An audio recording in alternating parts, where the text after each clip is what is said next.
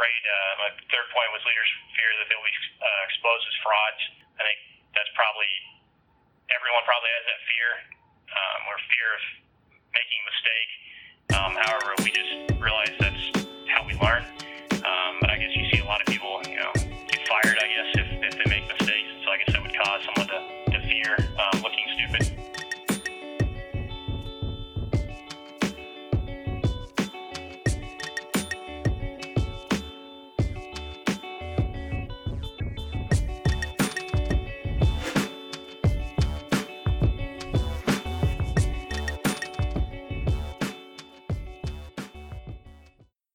Hi, and welcome to the 1CA podcast. My name is John McElligott, your host for today's episode. We're joined by special guest Major Jamie Schwandt. He is a maverick, critical thinker, leader, and innovator. He challenges the status quo. He's a lean Six Sigma, master black belt, red team member for the Department of the Army. He's an accomplished writer, publishing in military journals, magazines, and blogs, including the Army Magazine. It's published by AUSA, a partner organization of the Civil Affairs Association. MOA, the Military Officers Association of America, and Task and Purpose. He is the recipient of the Douglas MacArthur Military Leadership Writing Award, sponsored by the Douglas MacArthur Foundation in Norfolk, in Norfolk, Virginia, administered by the Center for Army Leadership. Major Schwandt is also the recipient of the Command General Staff College CGSC Iron Pen Award. He is an adjunct professor at the Robbins College of Business and Entrepreneurship in the Department of Health and Human Performance at the Fort Hays State University, where he teaches. He's also the 2016 Young Alumni of the Year Award recipient at Fort Hays. Major Schwandt received his doctorate in education from Kansas State University and his MS and BS from Fort Hays. He has published several books, including Succeeding as a Foster Child, a workbook, Finding Your Hero, and Succeeding as a Foster Child. Major Jamie Schwandt, thank you very much for being on the 1CA podcast. Sir, wanted to uh, talk with you about the the writing you've done over the last several years, some of the more current stuff, and your background as a logistician for the Army, how that may relate to critical thinking uh, applied to the Army and applied to civil affairs. So, sir, I wanted to start with a question about swarm learning. Some people may not have heard about that term before. You've written a lot about swarm learning and swarm intelligence. And I know that the term relates to large groups of insects. So, what does swarm learning mean? Yeah, so it, uh, thanks for having me on. It's uh, kind of a confusing but very, very cool idea at the same time. Referring to swarm intelligence. Now, swarm learning is kind of something I think, and I could be wrong, but I think I'm the first one to kind of use you know those two words together, um, creating this methodology. Um, but I created this for college courses I teach for Fort Hays State University. Um, and it's also going to be coming out um, in March through MOA magazine. They're publishing a piece on swarm learning um, as I'm advocating it to, to be a part of uh, PME. But essentially, swarm learning is getting immediate feedback from students. Like for example, I, I do these feedback injection maps, what I, is what I call them throughout throughout the year for my students, where they provide me feedback during the class and it actually changes the class in progress. I don't change the concepts I teach. I just change um, how I teach them because um, I want them to tell me kind of, you know, uh, how they're thinking is, is really what I'm getting at. I use a systems thinking platform called Plectica where I have them map out their thoughts and map out their learning. So I want to teach them how to think and not what to think, if that makes any sense. Right. And using swarm intelligence, um, if you think of the, the simple rules, for example, an ant colony would use, because they're it's completely autonomous. Really, it's it's decentralized. There is no, you know, the, the queen ant doesn't give commands. Um, ants, you know, they'll they'll go searching for food, for example. They'll shoot pheromones. Um, another ant will find those pheromones if it's strong enough, and they'll go to a food source and they'll deplete that food source. Then they'll spread out, you know, disperse and shoot more pheromones. You know, kind of like that. And they use simple rules because simplicity underlies complexity. Simple rules instead of complete command and control. And I wrote a piece that, that was discussing this idea with Mission Command, where I kind of argued that Mission Command is essentially swarm intelligence. But uh, without going down a, a rabbit hole or in a rant, that's kind of the gist of uh, swarm learning. Okay. How did you come up with the concept? Why was it in the forefront of your mind and, and the connection to the military? As I was, uh, I think it was a couple years ago, I'm a big fan of, of systems thinking, and I came across a book um, called Systems Thinking Made Simple by Doctors Derek and Laura Cabrera. They're Cornell professors. Um, they wrote a recent book called Flock Not Clock, kind of goes into this idea of complex adaptive systems, where I kind of stole the idea and call it complex adaptive syllabus for my class. Um, but I came across their book, and it it was very very simple but very complex at the same time. And it's uh, basically they they discuss systems thinking version 2.0. Um, is what Derek calls it. It's it's using simple rules of DSRP, where everything um, has a distinction, everything is a system. You know, everything is a uh, has a part and it's a whole of something. Um, everything is has relationships and different perspectives. Um, they also created the Plectica mapping system that I use and have my students use that I mentioned a while ago. But I came across his book, and he talks about swarm intelligence um, using these simple rules and complexity. And it, I started getting the, the understanding of the difference between complexity and complicated systems. You know, then I came across another another very cool uh, um, individual, Dave Snowden, uh, the, the the good Snowden here.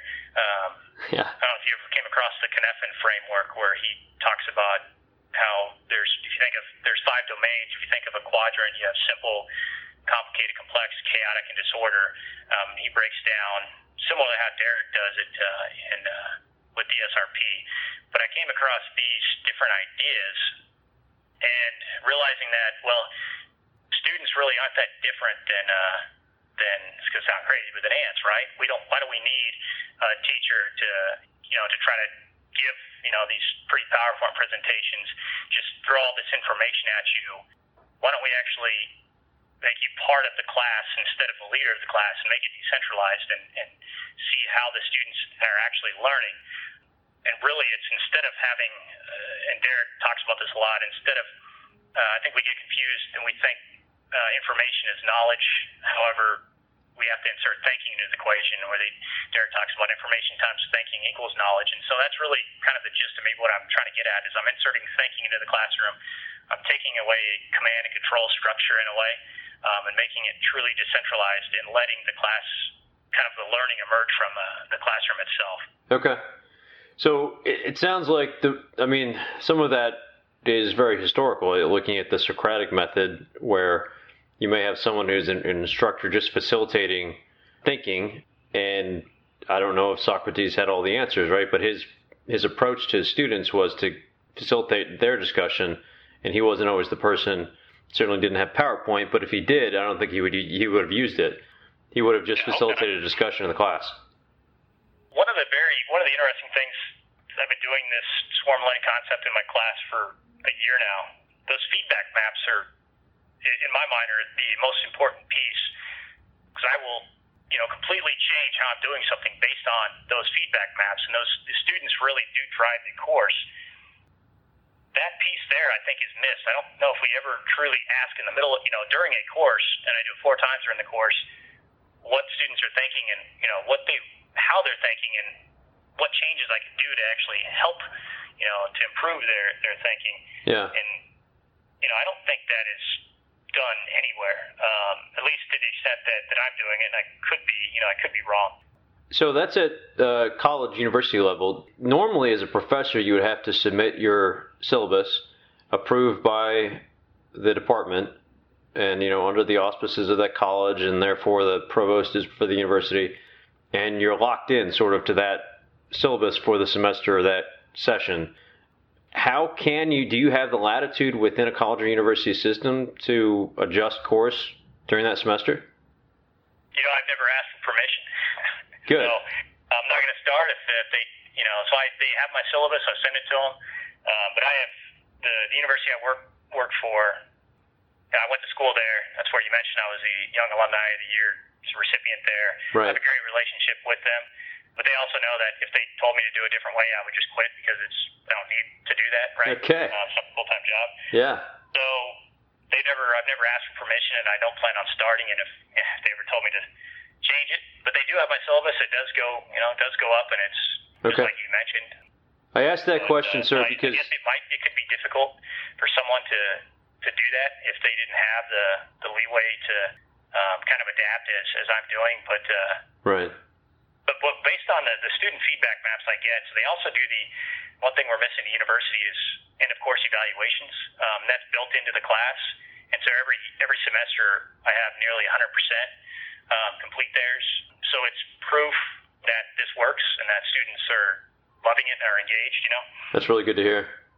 Yeah, I asked that, that question to lead into my next one because it seems to me like professional military education, PME, is built on the same model civilian uh, for civilian education where professors have to submit their syllabus and for the PME courses that listeners may have gone through or will be going through, it's pretty rigid rigid and when you talk about taking command and control out of the classroom or reducing it somehow, that is inherent with the military structure. So would you propose that PME shift to the model that you're talking about, and how would that happen? I obviously, obviously, I think they should, right? A little bias here. Yeah. Um, realistically, yeah, I don't, I don't know if they will. I don't know if they ever would. Um, however, if they did, they would truly practice what they preach, right? They would get more at mission command, the philosophy of mission command, instead of uh, just complete command and control. So really, I mean, they, they should be doing it based on um, off the principle of mission command. I think it's, it takes courage from the actual professor to do it. I mean, again, I don't ask for permission. Most people probably don't have that mindset, uh, but that's probably the only way to initiate change is just to do it. I mean, that's a good question, but if we follow principle mission command, I guess that'd be my fallback there that we should be doing it anyways. Right. And just just another uh, something I just forgot. So another proof that this kind of works. So I also have my students write essays throughout the year, and they build on a, an essay that uses innovative ideas to tie into what they're learning. Okay. And I give them extra credit if they create a blog. And in my last class, I had uh, a few few students submit a blog. You know. Nice. Um, so publishing, you know, while they're learning, I think is very important, and to show the comfort with the ambiguity to be able to do that. I think was pretty impressive. So I mean, this works. I just uh, I don't really know how to you know get more people to, to jump on board, especially when it's sometimes it's hard to understand what the you know what the hell I'm talking about, which uh, I'm sure most of your listeners um, are probably getting right now. Yeah, well, that's what we're starting here. Uh, we want to encourage people to go to your website to find out more about swarm learning and read what you've already published. Sir, you wrote, quote, swarm learning not only teaches students to be comfortable with ambiguity, it weaponizes it, end quote. Uh, so could you describe that and offer some examples? Yeah, so um, actually working on an article about this topic now. I'm, I'm debating about, and you can tell me what you think about this one. Give me some feedback here. Uh, calling it Jedi logic. Yes. Really, what I'm trying to do is, you know, using the the Force as a metaphor there. So, if we want to teach our students how to think, um, then we have to change how we're teaching them. I don't know if you're familiar with uh, the Art of Controversy by uh, it's uh, Schopenhauer's 38 Stratagems. No, I'm not. He really talks about, in a way, when I first started reading it, I was thinking about, well, he's weaponizing logical fallacies here. He's really showing you how uh, to win an argument. You know, it, we don't necessarily, you don't necessarily have to have the most logical argument to win an argument. So he shows you how to find, you know, how to, how to kind of be prepared for someone that's going to weaponize logical fallacies and not just really look at, you know, how to logically beat you. Um, so using kind of the 38 stratagems, also using, I know the guy's kind of controversial, but Ben, uh, what's his name, Ben Shapiro, the way he goes about arguments and debates. Um, so using, I think he's got these 11 rules. Then also diving into Carl Sagan's um, baloney detector, BS detector. I don't know if you're familiar with that. Um, looking at heck, even geometric proofs um, that use if-then uh, logical chains. So basically, I'm talking about all these different ideas and synthesizing them. That's really what I do for everything into one idea where you have this uh, Jedi logic where you uh, use the principle of Occam's razor and you find the, the simplest explanation to, to win your argument. So basically, you're going to dive into these bag of tricks in a way. I don't know if that's the right word to call it to get at you know how you want to win whatever argument that that you're having or debate that you're having. Just knowing that pure logic isn't going to you know win that debate for you all the time. Um, I think we see that in politics all the time. But uh, so in a way, I'm, I'm wanting my students to think differently about their conversations, their debates, or their arguments that they're having, and I want them to have a bag of tricks that they can dive, you know, put their hands in, and uh, use on different uh, different people, understanding the purpose or the intent the person that's coming at you has. You know, right. I don't know if that makes any sense at all. It does, and I think that's the added value of why students are paying to be in person and learn from a, an instructor like yourself to stretch their mind and to think outside the box and to hear new ideas.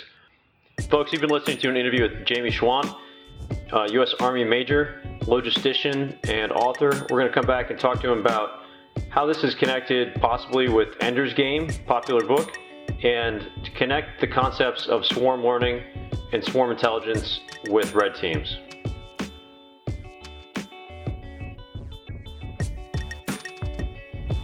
Do you want to make some money? Do you have an idea about how to better integrate civil affairs? If you do, then check out the Civil Affairs Association Call for Papers. Civil affairs integration surfaced as the forefront issue for the future development of the regiment at the conclusion of last year's discussion at the Washington, D.C. Roundtable. However, in order for civil affairs to become a better joint force for integration across multiple domains in human geography, the regiment must first better integrate itself, then with those it works for, by, with, and through. The Civil Affairs Association and its partners invite civil military professionals to send an originally written issue paper by no later than the close of business Friday, 30 August. To better assist authors, you can find recent papers, reports, and articles, as well as an array of cited references and historical documents, in the new online research library under the association website page, Resources. You can also call upon the new Publications Advisory Board for assistance. They'll help you in crafting the argument for your paper. The top five papers will appear in the 2019-20 Civil Affairs issue papers, and authors will present them at the CA Symposium in Tampa, Florida in October. First prize is $1,000, second prize $500, and third prize 250. Good luck to all the authors.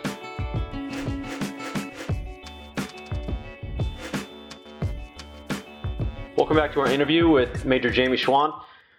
Sir, I wanted to uh, talk to you about swarms and preparing students. Those ideas were popular in Orson Scott Card's famous book, Ender's Game, where he had very young students brought together. Uh, they had been pre selected by society and the military to train them at a higher level.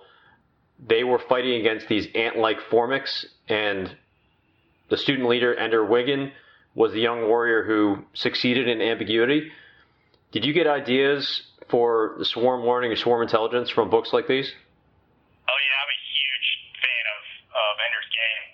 I wrote about this exact topic when you first reached out to me. I was in the middle of a very long article on it, which I just published on my own on, on Medium.com. But uh, the, the article is called Fingertip Feeling, a synthesis of ideas from maneuver warfare, 4GW, the loop, which I'm a big fan of, and Ender's Game. The way that in the book that Ender is able to really change the rules and like the the giant for example and force the giant you know to play by his rules. Yeah that that, that book was definitely 100% an inspiration in my swarm learning uh, you know concept. Yeah. I think it's still required learning for uh, officers in the marine corps. I think when they're junior officers tactical level it's a book that the uh, commandant in the marine corps encourages marines to, to read. Uh, so that would, make, that would make like the Marines have the. Uh, I I love what they have to read. So. Yeah, exactly. Uh, there and there are follow-up books to that. They had uh, several books that Orson Scott Card put out after Ender's Game that carries through time and space, and then the popular movie that came out several years ago. Sir, I wanted to ask you if there are any parts of the military already succeeding with the ideas of swarm learning or swarm intelligence, whether it's people or technology. I guess I don't know the answer to that. I'm assuming there there are. I mean, you look at some of the swarming robotics or some of the AI that's coming out. I know that I just read something on the UK the other day about adopting swarming AI and robotics. I know the military. I can't remember what the uh, the U.S. military has a. They were looking at a program. I don't know if it's called the Gremlins or something like that. The uh, I can't remember something along the lines of the Gremlins, where they were gonna drop swarming robots out of a, a plane. I can't remember what what type of aircraft so I'm sure there are. I don't see it. Yeah. But I'm sure there are. So it's, you know, I have a very small piece that I've seen of the military. So I'm, I'm hoping there are. Now, right. I know maneuver warfare kind of gets close, right? Guerrilla warfare is similar. But, uh, right. Yeah, I'm, I'm hoping there are. Okay. So, Sir, I want to try to connect these concepts to red teams. Uh, you've gone through the red teaming program at Fort Leavenworth, which is amazing uh, from everyone who's attended. I've heard it's a really good thing. We've got the red team member courses, the red team leader course, which is more involved and more lengthy. So, if we can try to re- frame red teams for the audience right now, uh, who are they? What do red teams do? Where do they operate? And why do they exist? So the red team, and again, I don't, I don't work for the red team school or the University of Foreign um, Cultural Studies or Foreign Military and Cultural Studies. Um, so I'm not speaking for them. I'm just a, you know, an officer that went through their school, um, which was probably the most enjoyable school I've ever been through. Uh, the instructor I had, Dr. Rob McClary, was fantastic, and I actually stole one of their ideas where I don't have tests in my class that I teach, which is kind of crazy, but they, there wasn't any tests in the, the school you know, it, it's hard to explain why it was so good. Um, but it, it was perfect for someone like me who's very comfortable with ambiguity, someone that thinks differently than most, anyways. The red team school, they have they have certain things that they really want to get at. Um, they have their what they call, if I remember right, their four pillars, or it was uh, introspection and self-reflection, groupthink mitigation. They wanted to foster uh, fostering culture empathy and applied critical thinking. They actually wanted to apply it. But really, having a red team, what they wanted to get is you know get red team members in the force, and I think it's still a requirement at some level. I'm not sure if it's you know active duty what level it is, reserve what level it is, probably the general officer level having on the staff. Um, but to prevent, you know, to not prevent, prevent's probably not the right word, but to red team to to, to look at alternative uh, ways a course of action could go, or you know, different mindsets uh, to prevent uh, a commander from going down the wrong road or having all these unintended consequences that could come back and bite them. Yeah, so I think that's probably the probably the best way that I can think to explain it. What was the second part of your question there? I wanted to ask you where they operate. They're typically like a staffing element, right? That would support the planning cell. Yeah, I think so. I think that's how it's supposed to be. Okay. However, I don't know. So I'm, a, I'm an Army Reserve, active guard reserve guy. So one of the full timers for the reserve, and I've never seen red team really used, which is unfortunate. I don't know if the acting component does it better. I'm hoping the Marine Corps does it better, um, but I think it's supposed to be on general officer staff. Again, I'm not 100% sure. I think you're supposed to have a red team. Um, even in the schoolhouse uh, at CGSC, we didn't really use the red team right. I think people get mixed up with the the G2 during, let's say, MDMP, which I'm not a fan of, and red teamer. But uh, however it's supposed to be, I don't think we're using it right. Okay, so that that's connected to an article that you wrote, uh, published in Task and Purpose, titled Five Irrational Reasons Why Military Leaders Hate Red Teaming. What are those five reasons? Forgot about that one. Sorry, go ahead. What'd you say? Yeah. Sir, can you talk about what those five reasons are? And then the last question we'll get to uh, to close it out is a connection you may see between swarm learning, swarm intelligence, and red teams. Possibilities for it. Okay. Yeah, and you know, so to, to that question, systems systems uh, processes are discussed a lot in red team training. You know, with fostering cultural empathy, you have to understand the system. Now, swarm intelligence to me makes sense with the decentralized uh, mission command, you know, idea we were talking earlier. Outside of that, swarm intelligence wasn't really brought up in the red team school, um, and it wasn't even brought up in that context. I think that would be the school that would actually embrace it, but I'm not really sure on um, the connection there. I'm sure there is one, but I'm drawing a blank right now. Okay.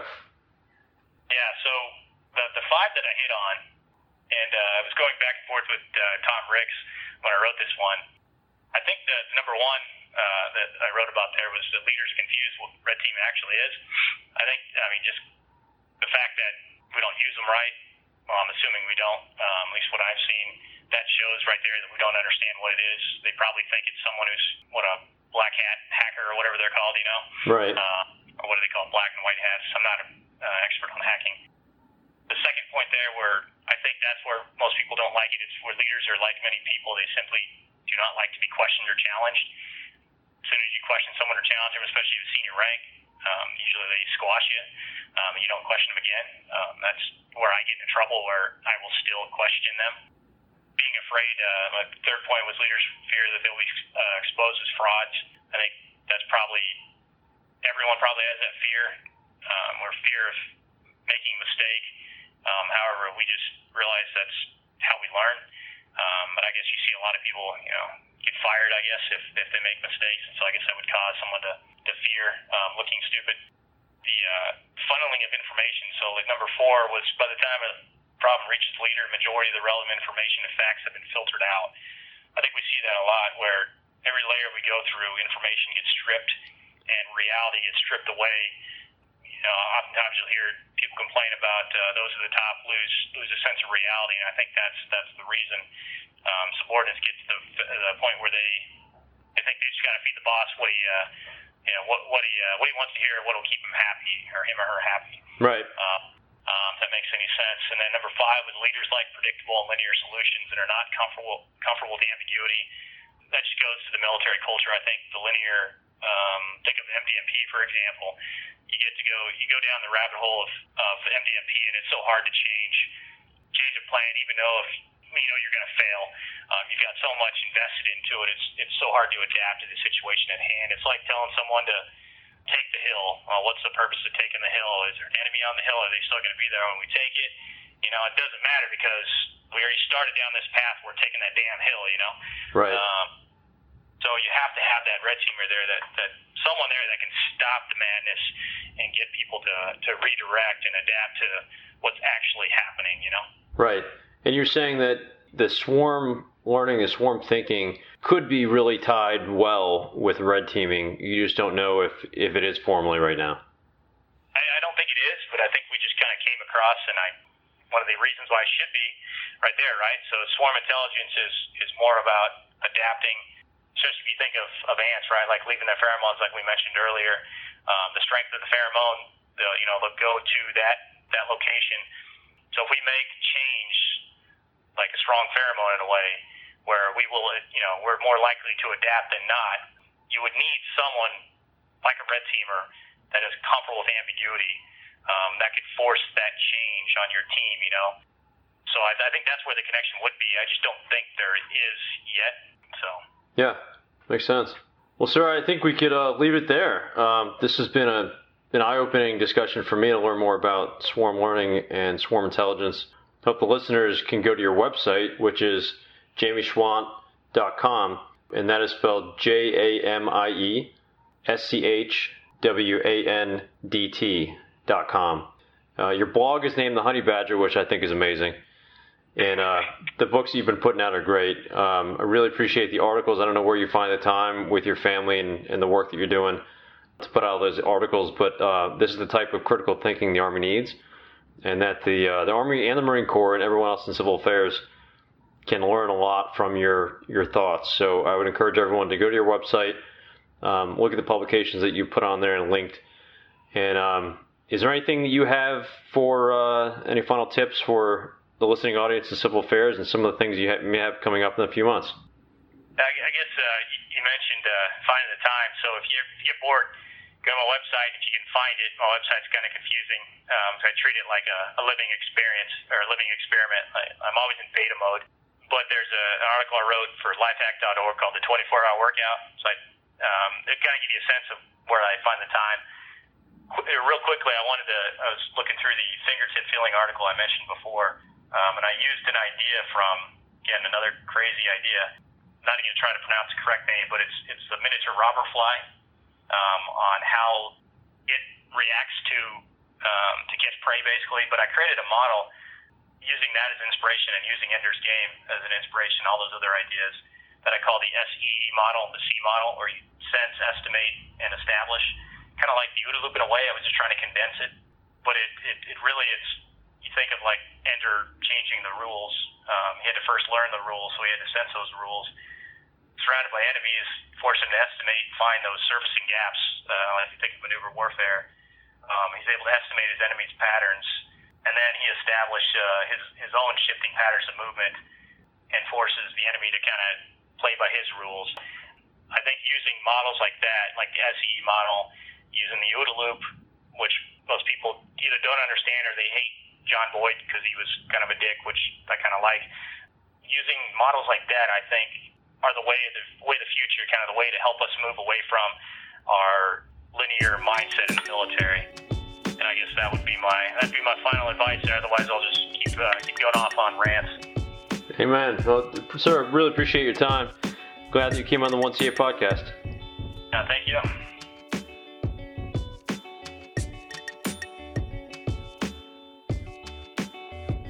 Thank you for spending some time with us. Please subscribe and come back for another installment of 1CA. Until then, be safe and secure the victory.